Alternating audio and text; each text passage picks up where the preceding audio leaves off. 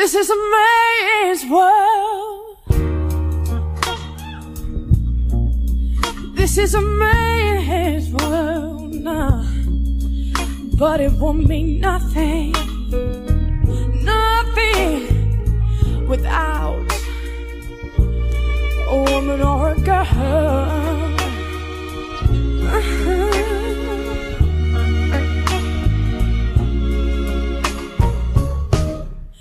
see, man made the car to take us over the road, and man made the train to carry the Yeah. heavy load. Hoy nos pusimos sofisticados. Sí, es necesario. Entramos con estilo. demasiado de changa y había que que darle un, un matiz a esto. Ay, darle un toque ahí como no, a ver esta música es acuática. ¿Qué tal, qué tal la gente? Ya estamos aquí en Sin Exactitud, lo prometido es deuda. Ya habíamos avisorado que se venía otro cotorreando, el último de esta semana negro. Uf, Sí, ha sido una semana intensa de, los cotorreando, pero estado, han estado todo interesante y entretenido. Em, hoy estamos con Viviana Rodríguez. Ella es académica de la Escuela de Trabajo Social de, la, de nuestra Universidad de Atacama. Eh, magíster en Gerencia Social y candidata a, doc- a doctora de estudios, eh, estudios Sociales de América Latina y también activista, activista feminista, si por algo está acá. Eh, hoy día con, la, con el claro objetivo de em, ir, a, ir avisorando más o menos cómo ser este 8M. Eh, y durante todo este mes, que sé que por lo menos en la región eh, va a ser bastante movido y, y bueno, a nivel nacional también. pues. Vivi, buenas, buenas noches ya. Muchas gracias por estar con nosotros hoy día. Hola a todos, a todas, buenas noches. Para mí es un honor que me hayan invitado a este espacio. Yo estoy muy feliz, feliz, feliz. Eh, de también contar, bueno, las razones para la huelga en Atacama. Eh, un, hay, como diría Sabina, nos sobran los motivos, pero bueno, aquí hay que, hay que, la idea es poder eh, conversarles, conversar entre todos, entre, to- entre toda esta situación y bueno, aquí estamos. pues. Genial, genial. Gracias por aceptar la invitación, Vivi. Ojalá que no te salgamos tan duro, porque ya lo dijimos ya en los capítulos, en el capítulo recién pasado el, en solitario, el capítulo habitual. Tenemos mucha fe que el 8M sea el puntapié para volver a salir a, a sacudir las bases de este cochino sistema. Yo tengo la misma esperanza, fíjate. Pero vamos a tierra derecha, pues. ¿Cómo, cómo se. haciendo un pequeño análisis, ¿cómo has visto este último año con pandemia incluida este- el movimiento feminista acá en la región y los avances que, que se pueden haber dado? Eh, a ver, es un tema, creo yo, porque venimos viviendo un periodo súper álgido después del estallido social, con muchos colores y banderas de esperanza, ¿cachai? Pensando y soñando que el sistema puede ser derrocado, el sistema patriarcal, capitalista, colonial, eh, y con varias consignas de lucha donde los distintos movimientos sociales de Chile se unieron en pos de querer sentir y cambiar otro Chile, ¿cachai? Y bueno, después viene todo el tema de la pandemia y que viene un poco, yo vuelvo a decir, un, un- un- tema muy bien esquematizado, ya sea desde una emergencia sociosanitaria, eh, muy bien establecido, ¿cierto?, los márgenes de acción para la ciudadanía, un toque de queda que viene a ser casi irrisorio, la prolongación que tiene.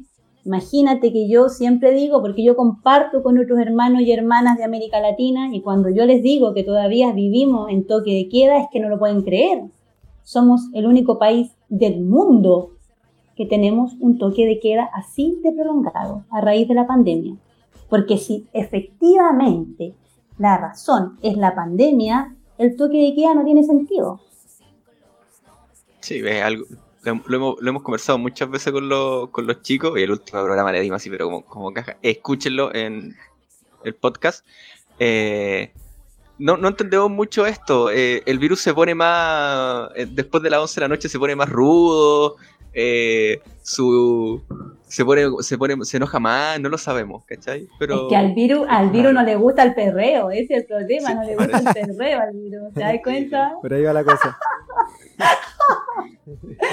no, total, si es irrisorio, o sea, y, y, esa, yo vuelvo a decir, es una de las cuestiones que no podemos permitir que se siga prolongando, es que no tiene sentido, o sea, eso es claramente una forma de, de obstruir la libertad de las personas, ¿cachai? Y, claramente entregarle una especie de adoctrinamiento, ¿cachai? ¿no? Y eso hay que estar atentos y atentas a esa situación.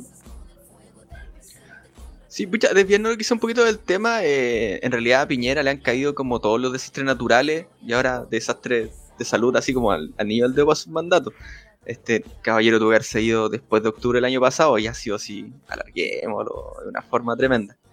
Em, y acá en, y principalmente acá en Copiapó, Vivi, ¿cómo, ¿cómo tú has podido ver y, sentir este, este nuevo este movimiento? ¿Cómo, cómo, cómo ves tú esta nueva construcción de tejido social?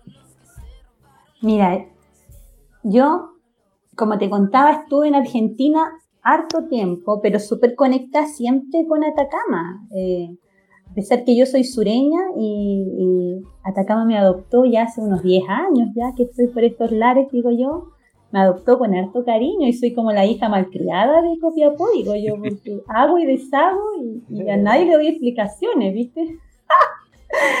pero, pero eso mismo también, yo, yo creo que la misma distancia eh, me ha permitido como observar el movimiento de manera también objetiva. O sea, cuáles son las falencias que tenemos, cuáles son las cuestiones que hay que fortalecer, cuáles son las acciones que en realidad debemos tomar, eh, cuáles son finalmente em, los caminos que realmente hay que empezar a recorrer, diría yo. Y también yo diría que mi paso por el movimiento feminista argentino, porque allá también participé en Coleta, eh, me hizo también de alguna manera aprender otras cuestiones que em, la marea verde argentina la tiene súper clarita, ¿sí?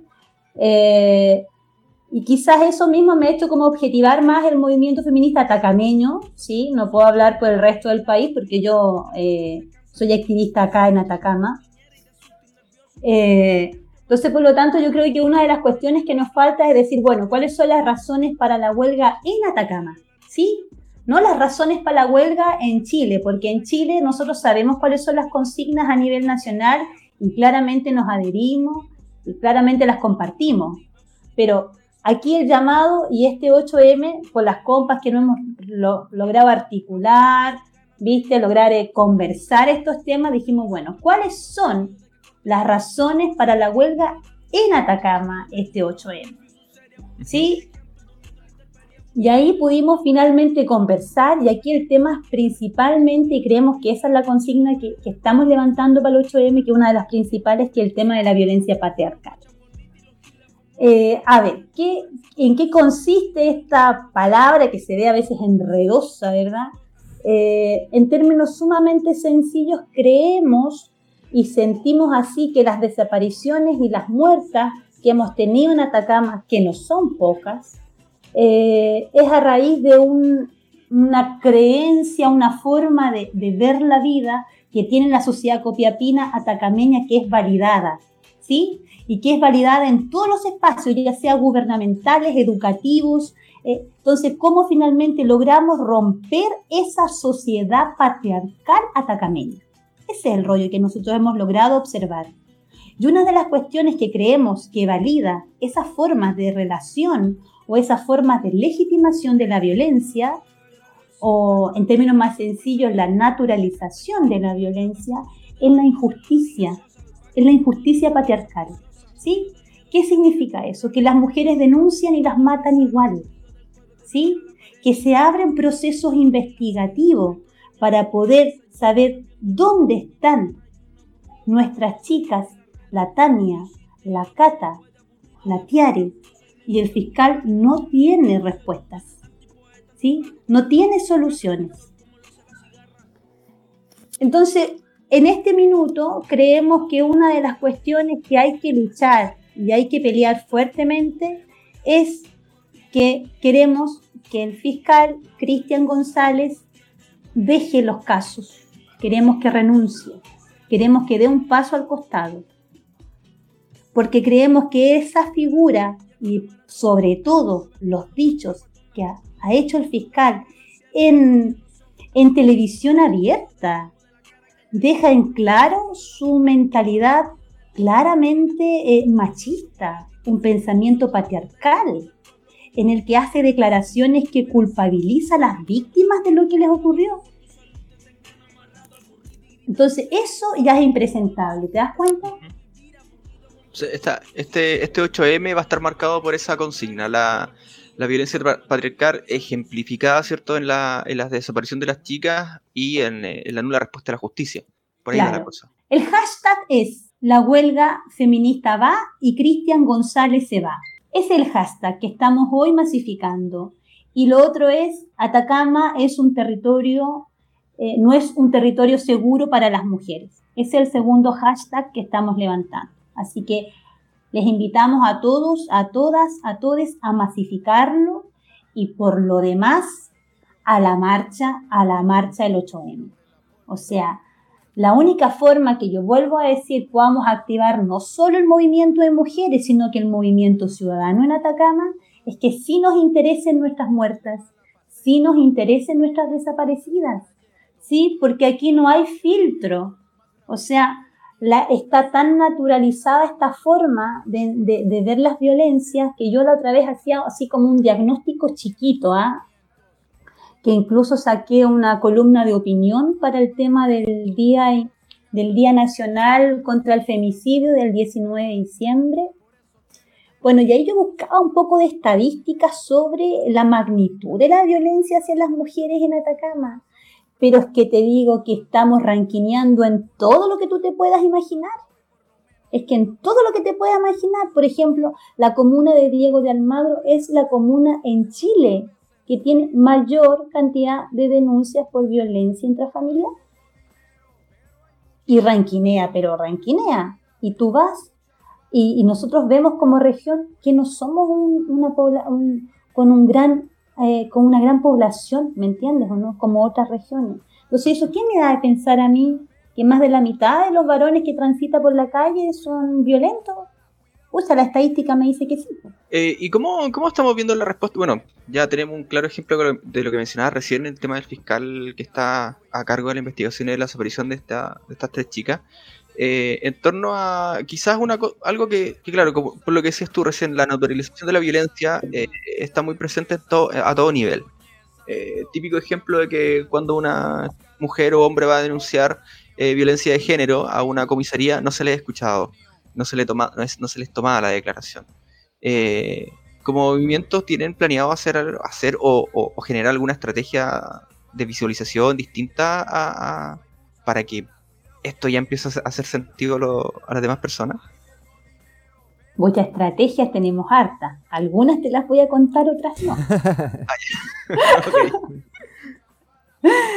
Por lo pronto, eh, queremos en el fondo movilizar las acciones para el 8M. Estamos como concentrándonos mucho para que eso pueda eh, en realidad congregar, convocar a la mayor cantidad de mujeres, hombres, todos, todos los que quieran estar en este espacio. Sí, tenemos una convocatoria que se hace a las 5 de la tarde en el ex Schneider. Desde ahí salimos marchando en una marcha separatista. ¿Ya? Hay que aclarar. Y el otro encuentro eh, está en la plaza. Entonces, si no puedes ir al Schneider, ándate para la plaza. Y en la plaza las compas van a estar allá reunidas desde las 4 de la tarde. Entonces la idea es reunir las la gente convocada en la plaza, la marcha separatista que viene del ex Snyder y todas juntos poder hacer ahí algún movimiento, qué sé yo, algunas declaraciones, bueno, como son las marchas, que son más bien para poder impactar a la ciudadanía y poder finalmente dimensionar e interpelar a las instituciones públicas, las instituciones, por supuesto, policiales, eh, fiscalía principalmente, que hoy es como lo que nos preocupa la gestión en realidad. ¿sí? Y también lo otro que nos preocupa es, eh, es, a ver, no sé cómo decirlo para que no suene tan fuerte, pero en la desprotección en la que están hoy las familias que tienen las chicas desaparecidas. ¿Sí? Eh, nosotros hemos logrado contactarnos con todos los familiares, principalmente con mamá y papá. Eh, mamá y papá, por ejemplo, de la Tiare, eh, con el papá de la Tania, con la mamá de la Cata. Y, y, y es un nivel, o sea, casi irrisorio en los que van y vienen de las instituciones públicas, la desprotección que ha hecho Cernamej, por ejemplo, con, con las mujeres en torno a la atención psicológica, en torno a la atención jurídica, o sea, uno dice, o sea, ¿qué nivel, digo yo, eh, de no hacer bien la pega, digo yo? O sea, y por último, digo yo, le están pagando por hacer la pega, pues, y no les pagan mal, ¿cachayo, no? Entonces, esas cuestiones a mí me indignan, porque por último, si no estáis ni ahí con las personas y con los casos y con lo que están viviendo esas familias, porque se les desapareció una hija, ¿cachai? Lo importante, ¿o no? Se fueron las cabras y no volvieron. O sea, yo me pongo en el lugar de ella, yo tengo una cría de cinco años a mi cría le pasa algo, yo me muero, ¿cachai o no? Yo me desmorono. Entonces, ¿cuántas mamás hoy que tienen chicas, niñas, jóvenes, están con un nivel de estrés, están con un nivel de, de, persecución? Porque yo he hablado con muchas mamás y me dicen, hoy no, si yo no dejo salir a mi hija, yo no dejo que esto, entonces estamos creando una cárcel dentro de nuestras casas, una cosa de temor impresionante. Entonces, en vez de empoderar a nuestras cabras, ¿qué estamos haciendo? Llenándolas de miedo porque puede venir alguien y se las puede llevar y no las vemos nunca más. Entonces, ¿qué están haciendo las policías, los fiscales? ¿Cachai o no? Oye, Vivi, y argumentando también a esto que tú dices, eh, ¿qué ha significado el, contrapunto, por señalarlo así, en el caso de Tomás en el sur? que también ha generado bastante polémica, y sobre todo aquí en la zona, porque tenemos latente, como tú mencionabas, la desaparición de chicas que parece que ya no hay más diligencia, parece que ya se agotó y genera eh, lo triste de tener que cargar a la familia con la responsabilidad de hacer las diligencias para, para encontrar a la persona desaparecida, porque mayormente ha sido la familia y los amigos de esta que han encabezado este tema versus todo el show mediático, morbo y todo el despliegue que, que sucedió en torno a este lamentable caso también de la desaparición de este menor en el sur. Totalmente, totalmente. Una de las cuestiones que nosotros también conversábamos con las compas en, en, algún minuto cuando estaba en todo el proceso de búsqueda de Tomasito, eh, nosotros decíamos, wow, qué desplazamiento policial. O sea, qué uso de tecnología. En horas. Eh, tal cual. O sea, el uso hasta del satélite, gallo. O sea, y, nosotros decíamos, bueno, qué maravilla que, que, eso funcione así. Así debería ser para todos, para todas, ¿cachai? ¿Por qué eso no funciona aquí en Atacama? ¿Por qué eso no se aplica aquí en Atacama? ¿Acaso no somos importantes porque somos son de sacrificio? ¿Cachai? O sea, yo no le encuentro ninguna explicación, compañeros, de verdad. Porque no puede ser la cantidad, imagínate que una de las chicas desaparece en octubre del 2018. La otra desaparece en junio del 2019. Y la Tiaren, la última chica, en noviembre del 2020. Entonces, es inexplicable. Yo no, yo no tengo argumentos como que puedan sostener ese nivel de diferencia. Eh, más que esta injusticia patriarcal de la que yo te estoy hablando. Claro, porque aquí sobre todo aquí sobre todo hay un mensaje que baja desde el Estado, desde los organismos institucionales, o sea, no es simplemente como que alguien se mandó y le puso más tinca a esa investigación y no a esta, o sea, detrás está la responsabilidad del Estado, de todas las instituciones que eh, como dicen las compañeras, hay un mensaje que en definitiva el que baja hacia la ciudadanía, que son en definitiva las mujeres ciudadanas de segunda clase, tercera, cuarta, ya no sé cómo. Sí, tal cual, tal cual. Le podemos dar una vueltita quizá a la respuesta de la organización, de, del aparato estatal frente a esta situación. Me, llamó mucho la atención lo que dijiste respecto a, este abandono eh, de las familias eh, una vez sucedió esta situación.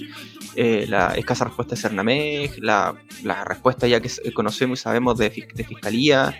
Em, ¿Qué está pasando ahí? No sé cuál es tu análisis respecto a eso, aparte de que no están haciendo la. Mira, nosotros hemos logrado contactarnos, como yo te decía, o sea, esto yo no te lo estoy inventando, ¿cachai? No te estoy hablando así de, la nada, te estoy eh, de alguna manera, eh, yo por ejemplo, hoy día, hoy día en la mañana, incluso fuimos a conversar con la mamá y el papá de Tiare y estuvimos junto al jefe de los rescatistas que es Pedro, no sé si lo, ubican, eh, que estaba a cargo de la búsqueda de la cata. Ahí estuvimos en su casa, conversamos. Eh, claro, y ellos hacían, ellos me hacían en el fondo todo y conversamos sobre cómo ha sido este como mal viaje, ¿verdad? Desde que la tiara desaparece hasta hoy. Pero es que es irrisoria la forma en que han tratado a la familia, ¿sí? Porque, por ejemplo, ni la carpeta investigativa le han entregado. ¿sí? cuando ellas van a ver los avances del caso, le entregan una carpeta que está como desde los primeros relatos que ella entregó, su marido, la tía de Caldera, por ejemplo, pero no se ve avance, ¿cachai? no? A lo que voy en cuatro meses.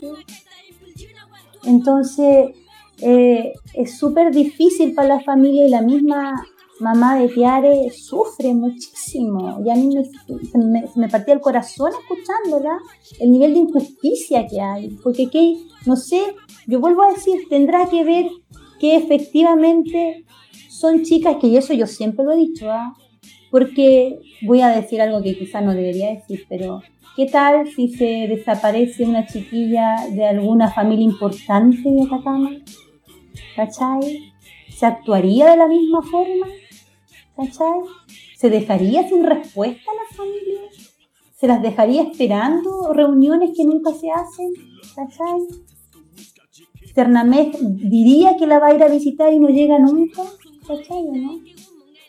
Entonces, todas esas cuestiones que a veces son cosas que al final las personas se comienzan a acostumbrar, que no les tengan respuesta, que no vayan a las reuniones que los citan, que ellos van y los dejan esperando horas, y así es. Entonces al final las familias hoy están en un estado de protección y de desinformación impresionante.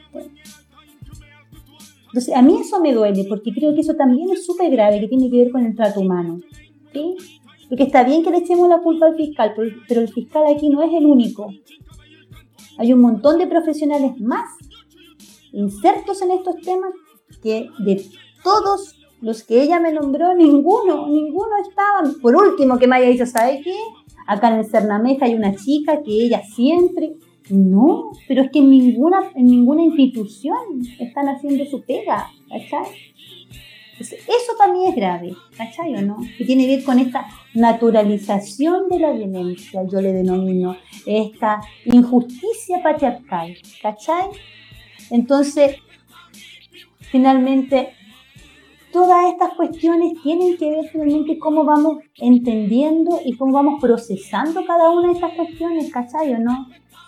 Porque al final las mismas familias van entrando en un estado de, como de como de quietud, no sé cómo explicarlo, pero es como que, bueno, es que, es que bueno, es que tendré que esperar, a ver qué, entonces tú te das cuenta al final, tú decís, no, ¿cachai o no?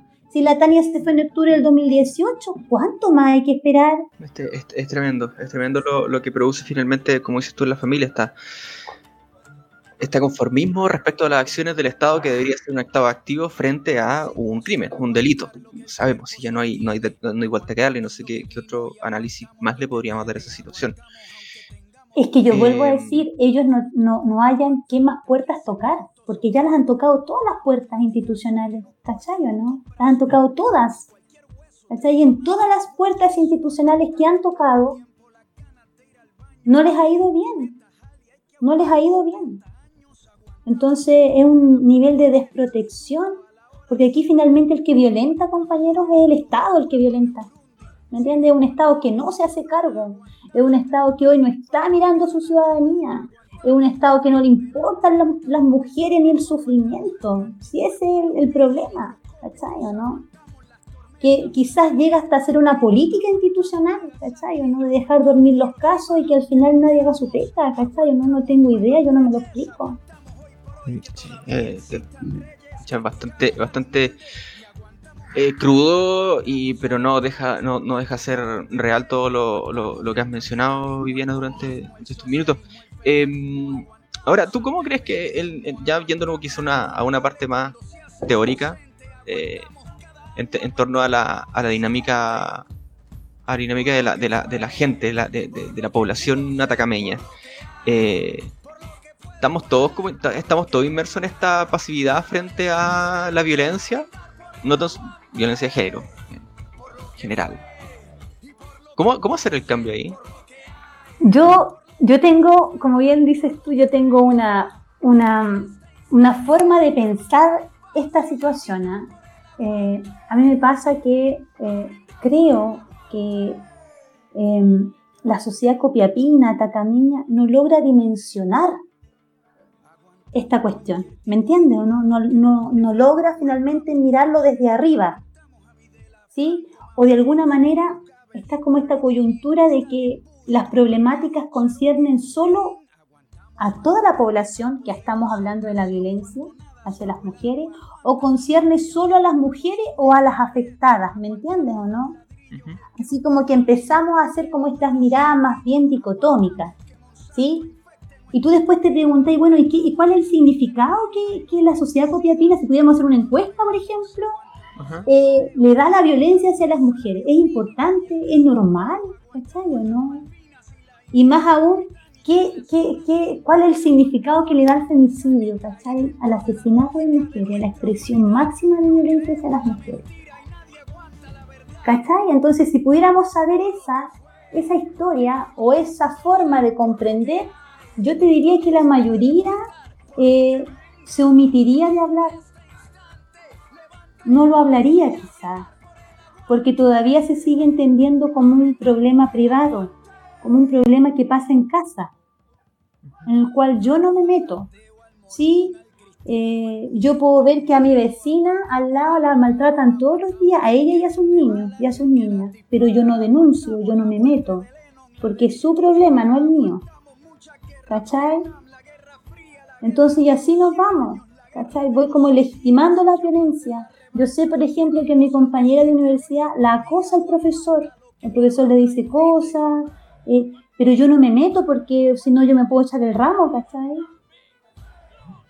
Entonces, y así, y así nos vamos, porque yo vuelvo a decir, es una sociedad que va legitimando y va naturalizando el lenguaje de la violencia. Entonces, hasta que todos no digamos, ¿sabes qué? No acepto más esta cuestión, no acepto más, ¿cachai? Ahí por fin vamos a poder entrar en, tierra derecha para poder solucionar estos temas, ¿cachai? Porque tiene que ver con, con que acá en Atacama, y yo lo converso con mis compas, mis compas dicen, bueno, es que acá tiene que ver, pues, Vivi, el tema de, el tema de la minería, y, y acá la cultura minera es muy fuerte, lo más probable que tenga que ver, que haya que ver un poco de eso también, ¿cachai o no? El tema de la subida y las bajadas, el tema de la mantención económica, etcétera. Como yo bien digo, em, tiene que mucho que ver también, como diría la Rita Segato, que es así como mi súper teórica, para los y las que quieran conocer más teóricamente de violencia hacia las mujeres, tienen que leer los libros de Rita Segato. Ya, ese es mi consejo. Eh, bueno, que habla principalmente de estas violencias que son interseccionales, que se llaman, ¿sí? Que son finalmente que dice, bueno, no todas las mujeres son iguales, ni todas las violencias se expresan de la misma manera. ¿Ya? Voy a hacer un ejemplo súper cortito para no ser latera. Eh, por ejemplo, una mujer de clase media, con educación universitaria completa, ¿sí? Es distinta eh, heterosexual, casada, etcétera, es distinta a las violencias que puede vivir una mujer que es indígena, que es pobre, ¿sí? que es lesbiana, etcétera. ¿Me explico? Sí, sí. Entonces, por lo tanto, no todas las mujeres son iguales y por lo tanto, lo que se denominan las categorías de opresión y desigualdad se impactan en nuestras cuerpos de forma distinta. Por lo tanto, si nosotros hacemos un análisis ¿sí?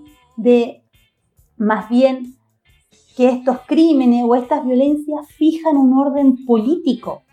Por eso yo digo que tiene que ver con esta injusticia patriarcal, porque finalmente como fijan un orden político, ya de alguna manera fijan en el, en, el estatus, en la clase social a las mujeres. ¿sí? No sé si ustedes alguna vez escucharon que para salir de la pobreza hacen falta siete generaciones en Chile. Y para las nueve. Y para las mujeres, y para las mujeres más de diez generaciones. Entonces, yo les decía a las compañeras, nosotras hoy que tenemos eh, un nivel educativo importante, que hemos conseguido cuestiones, no es solamente un tema mío, que detrás mío mi, mi madre, mi abuela, mis ancestras han luchado para que yo, siendo la primera de mi generación familiar, que tengo educación universitaria. ¿Se dan cuenta? Entonces, cuando las mujeres nosotras les damos con nuestros temas, es porque tiene que ver que de alguna manera estos crímenes fijan este orden político, yo vuelvo a decir, y nos estructuran en un determinado espacio social, ¿sí? En los cuales algunas mujeres, ¿sí? Con determinadas características, con determinadas categorías de opresión y desigualdad, les cuesta mucho más salir, ¿sí? Porque finalmente, quien las fija es la misma sociedad patriarcal, ¿sí? Entonces eso es complejo. Oye, Vivi. Ya, pero ya me puse fome, ¿viste? Ya no, no esas cosas de teoría que yo me voy a la bola al tío. Ah, está súper está súper interesante. Oye, Vivi, pero eh, en relación a lo que tú recién mencionabas sobre la naturalización de la violencia, eh, me hace sentido con algo que nosotros hemos tocado también aquí en el podcast eh, en relación al, al 18 de octubre y este estallido social, que también está esta nueva, no sé cómo eh, referirlo, pero por suerte de llamar a todas estas personas tibias o no, o, que no se deciden nunca, como a expresarse en ese tipo de temas. O sea, por eso te lo digo, como referente al 18 de octubre, así como gente que pudiera decir, no, es que yo todavía no estoy convencido. No, es que yo no sé. Lo mismo referente al feminismo, o sea, gente más allá de hombre o mujer que esté viendo esto de afuera que pueda decir, pucha, es que yo no sé, pero es como momento momento de interpelar a esas personas para que también se pronuncien respecto a eso. O sea, como escuchaba por ahí, ya, ya, no, ya no basta solo con no ser machista, hay que ser antimachista. y en fin, pues ya no, ya no basta con no ser homofóbico, hay que ser anti-homofóbico. Sería como una forma también de no. Porque al final, como decís tú, si no se va aplanando la situación y se va callando con por cosas así como decías tú, pues no, es que una sola minera y buscando excusas a un fenómeno que, claro, que si tú lo vas desde la teoría, siempre le vas a encontrar un razonamiento, pero está en no callar y no ser cómplices pasivos tampoco de esto. Totalmente, totalmente. Mira, yo siempre digo una frase que quizás eh, saca roncha de ratos, pero creo que es muy cierta. Eh, yo digo, no todas las mujeres son feministas, ni todos los hombres son machistas. Entonces, desde esa premisa, yo considero muchas mujeres validan y asientan el sistema patriarcal, ¿sí? ya sean sus formas de criar, ya sean la forma en que eh, tienen sus relaciones eh, interpersonales, ¿cachai? Eh, en las que legitiman finalmente las formas violentas de relacionarse, etcétera, o sea, muchas formas. Y lo mismo, no todos los varones son machistas, eso no es real, ¿sí? Eh, yo, en mi experiencia de vida, fíjate lo que te voy a decir, yo he tenido más problemas, coyunturas con mujeres que con varones. Porque precisamente como mi tema es el feminismo, creo yo que la vida siempre te da lo que más duele. Entonces yo creo mucho en la alianza con mujeres, yo creo mucho en la sororidad, creo mucho en, esas formas que las mujeres tenemos para resolver los conflictos, ¿sí? Pero la vida me ha enseñado que no es tan así, ¿te das cuenta?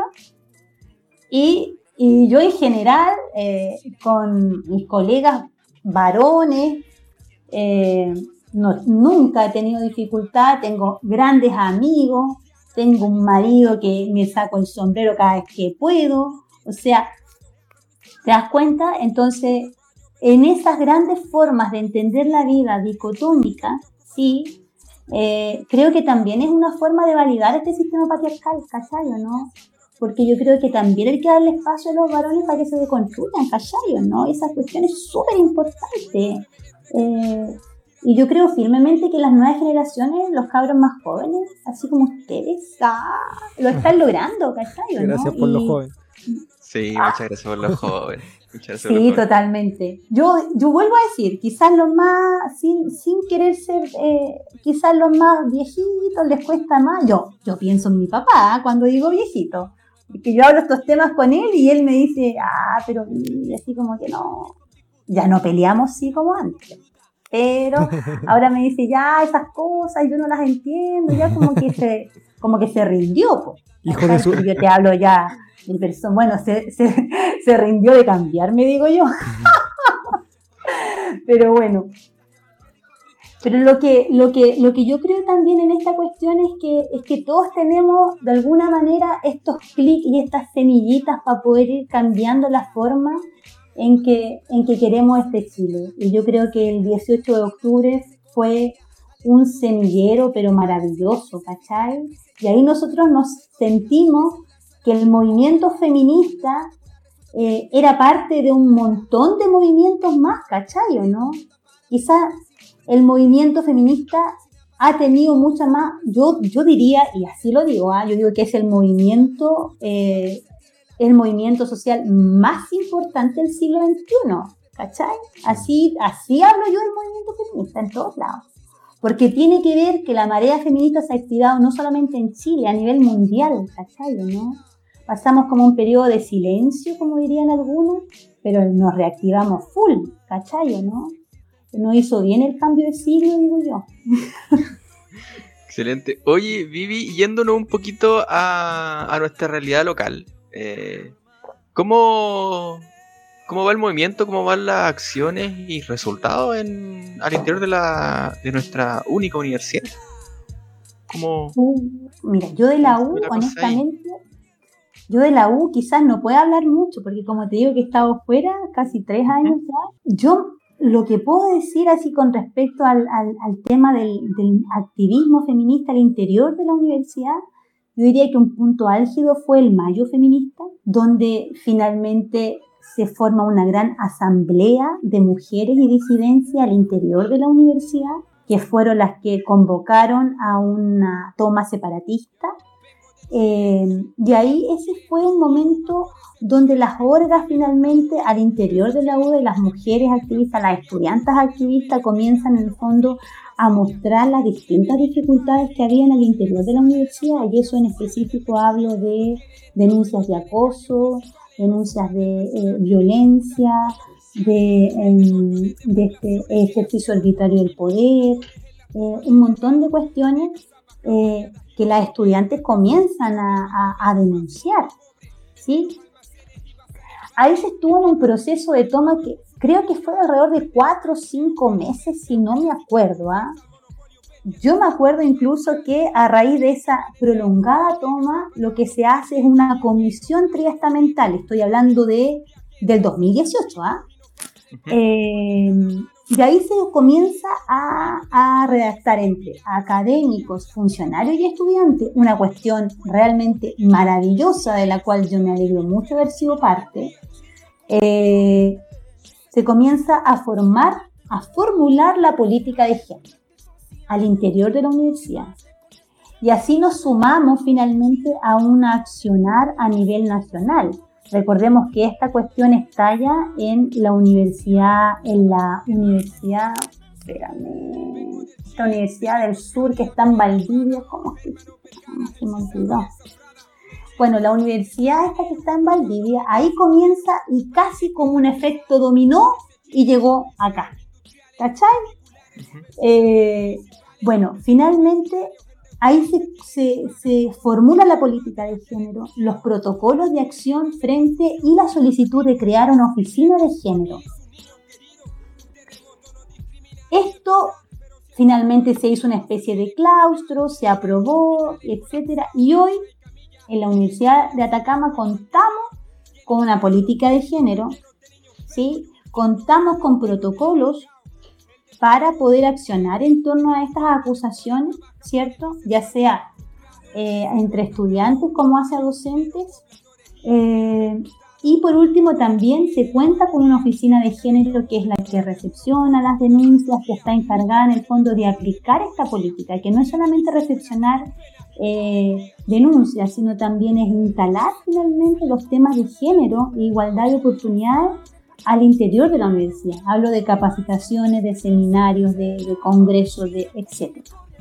Así que...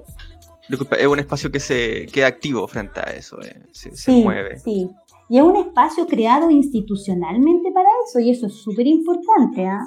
Porque, por ejemplo, nosotras desde el Núcleo de Investigaciones en Género, un espacio gestado por académica, es un espacio hecho desde la pura garra nomás. O sea, ahí eran finalmente tratar de conciliar entre las acciones que hacíamos en el núcleo de investigaciones en género, que salíamos aquí, que organizábamos seminarios, que hacíamos acciones en la calle, qué sé yo, más eh, conciliar nuestro horario académico, pues, o sea, hacer clase, investigación, vinculación con el medio, docencia, todo lo que te puedes imaginar. Entonces, difícil, difícil cosa. Pero sin embargo, esta oficina, que yo debo decir que rescato enormemente que siga en funcionamiento y que todavía tengan un equipo de, un de una trabajadora social, de una abogada y un psicólogo, eh, que, es una, que es un espacio donde se están gestando cuestiones, donde están preocupados por estos temas, que creo que eso es fundamental dentro de una universidad. Excelente. Oye, Vivi, yendo hacia otro tema, un gran tema sobre el, derecho a decidir, el derecho sobre el cuerpo, los derechos reproductivos. No sé si está al tanto, me imagino que sí, de lo que pasó hace un tiempo con este anticonceptivo que entregaba el gobierno y que falló alrededor como de 100 chicas, creo. Y como no está la, no, no cabe dentro de, la, de las tres causales, o sea, está todo este tema pues, del derecho a decidir, la opción, esto de la maternidad, ¿será deseado o no será? ¿Nos puedes comentar respecto a todo eso? Sí, totalmente. Bueno, el tema del derecho a decidir de las mujeres, el tema del, derecho a un aborto libre, seguro y gratuito, es un tema que yo diría que una de las consignas que se ha venido peleando ya durante décadas. Eh, nos abre la esperanza lo ocurrido en Argentina. Ustedes saben que en Argentina se aprobó eh, el, aborto libre, eh, lo cual nos abre un montón de esperanzas para poder finalmente eh, ver las acciones de las compas argentinas y poder adecuar, replicar, accionar ese mismo tema acá. Nosotros creemos que las tres causales no son suficientes porque lo vimos precisamente en el caso que, no, que, tú estás recién comentando. O sea, eso es una vulneración a los derechos de las mujeres impresionante, imagínate tú. O sea, distribuir esos anticonceptivos. O sea, yo a veces yo digo, bueno, Chile es casi, no sé qué país puede ser, pero siempre las más vulneradas y las que pagamos los platos rotos somos las mujeres, ¿cachai? Y no puede ser que no haya solución para ellas, ¿cachai? Es que eso no puede ser.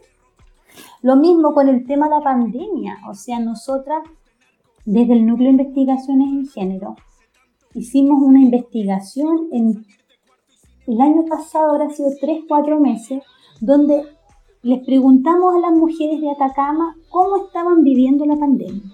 Así, así una cosa súper amplia, ya. La idea es que ellas nos mandaran una especie de audios de WhatsApp donde nos pudieran contar cómo la estaban viviendo qué tal se estaban sintiendo, cuáles eran las coyunturas. Y claro, pues, ¿cuál es la principal coyuntura? Se pueden, se pueden imaginar ustedes. El tema de los críos, las crías. O sea, las mujeres no podían trabajar, las mujeres no podían trabajar, estudiar y atender los hijos y las hijas, más encima la crianza, más encima, o sea, todas las primeras, la segunda y la tercera jornada laboral que tenemos las mujeres en un mismo espacio y tiempo. O sea, una locura. una locura.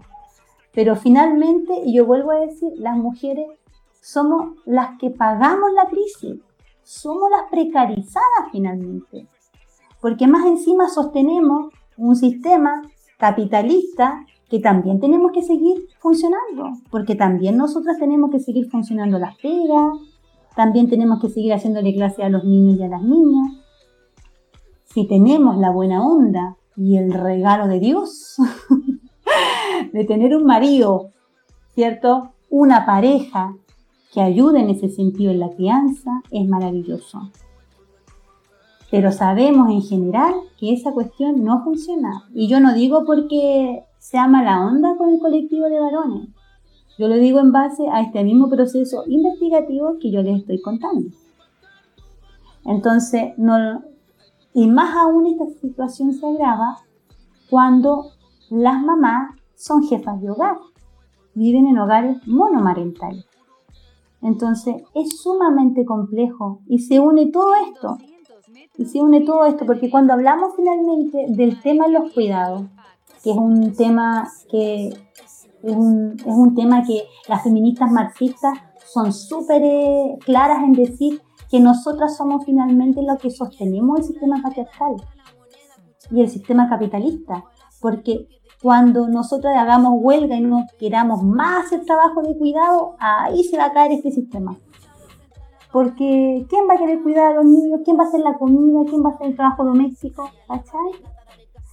Entonces, y lo otro, y, voy, y voy tratando de hacer un cierre porque tengo que hacer otras cosas también, se pueden imaginar que el 8M me tiene loca. Y el tema del, del, del derecho a decidir sobre las cuerpos de las mujeres es un tema que no deja de ser menor, y aquí voy a ser súper clara, porque todavía hay sesgos no solamente políticos, hay sesgos religiosos que hacen que esta cuestión no se resuelva. Aquí las mujeres son las que deciden sobre sus cuerpos, no es el Estado, no es la Iglesia.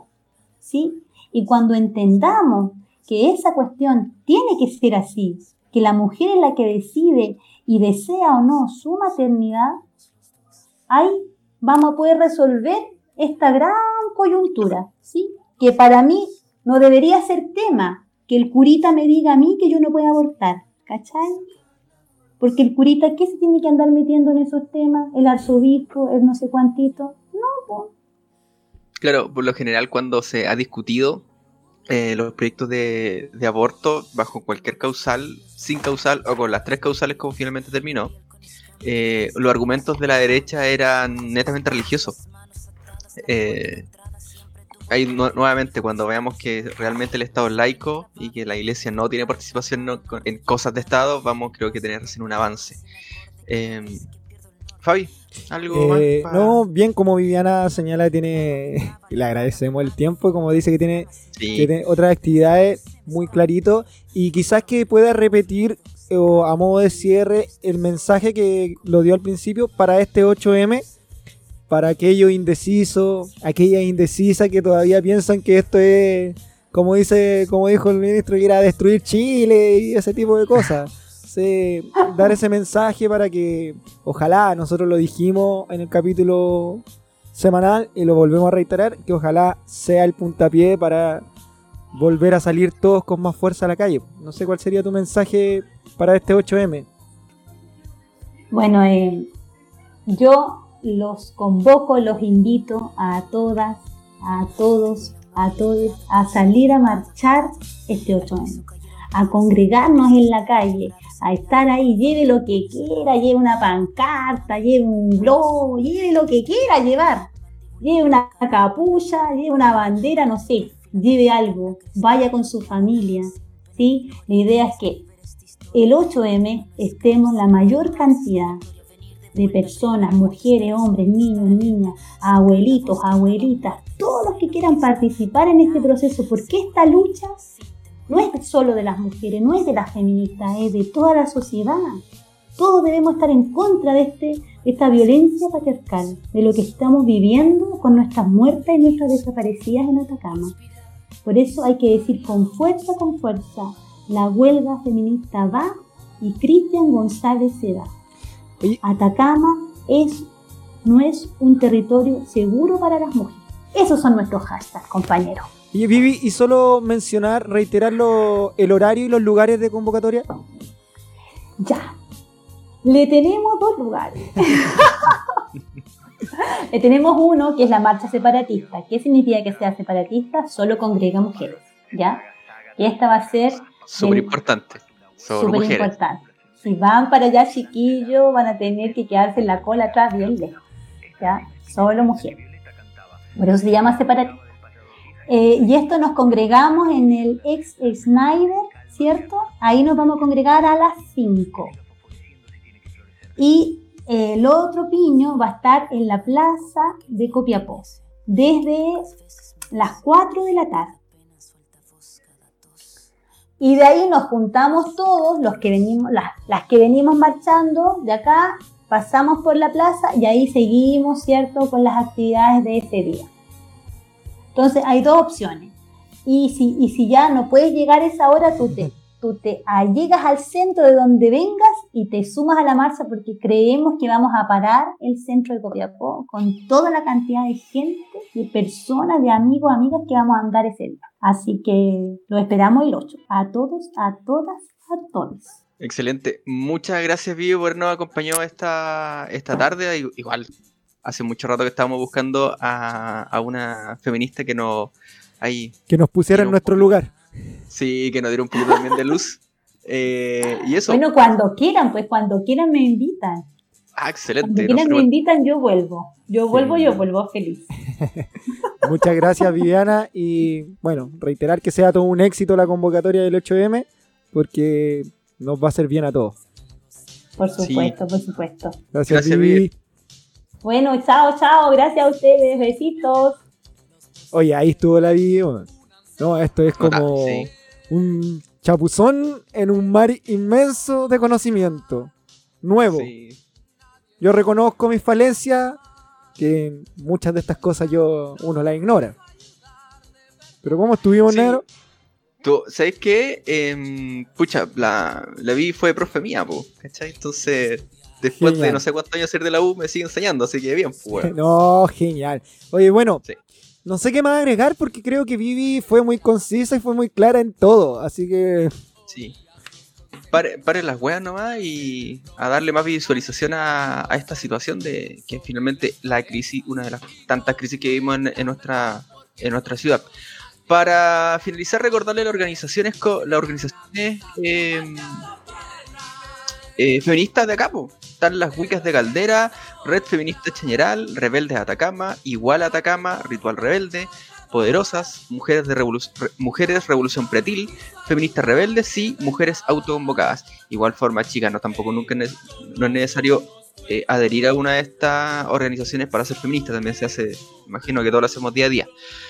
Eso es Está la coordinadora feminista también, no sé si lo mencionaste me imagino que sí, y la red, del núcleo de investigación en género también de duda que... Como decía Vivi, acá en la zona es fuerte el movimiento de las chicas y, y lamentablemente es por una realidad detrás, una realidad macabra detrás que la ha empujado a esto, pues, a seguir gritando y a seguir peleando por, como decía Vivi, cosas que son tan simples y tan naturales, pues, que no tendrían ni que ponerse a discutir, pues. Sí, pues. Pero bacán, bacán, bacán. Eh, pucha, quedó más corto este capítulo, pero que no crean que le estábamos cortando la cola. Vivi tenía otros compromisos, pero yo creo que este tema eh, te explota la cabeza. Así, Vaya a quedar como dos días dándole vuelta. Así que lo dejamos hasta acá. Sí, sí. Eh, escúchenos, en, eh, escúchenos en nuestro podcast, en Spotify, eh, Applecast y todos los lugares donde estaban los podcasts su podcast favorito y eh, síganos en arroba sin exactitud. Y ahora creo que la eh, hoy en un para el día de mañana ya va a estar arriba este capítulo y esperar lo, que se viene el resto de la semana. Ya. Eso le subimos. Besitos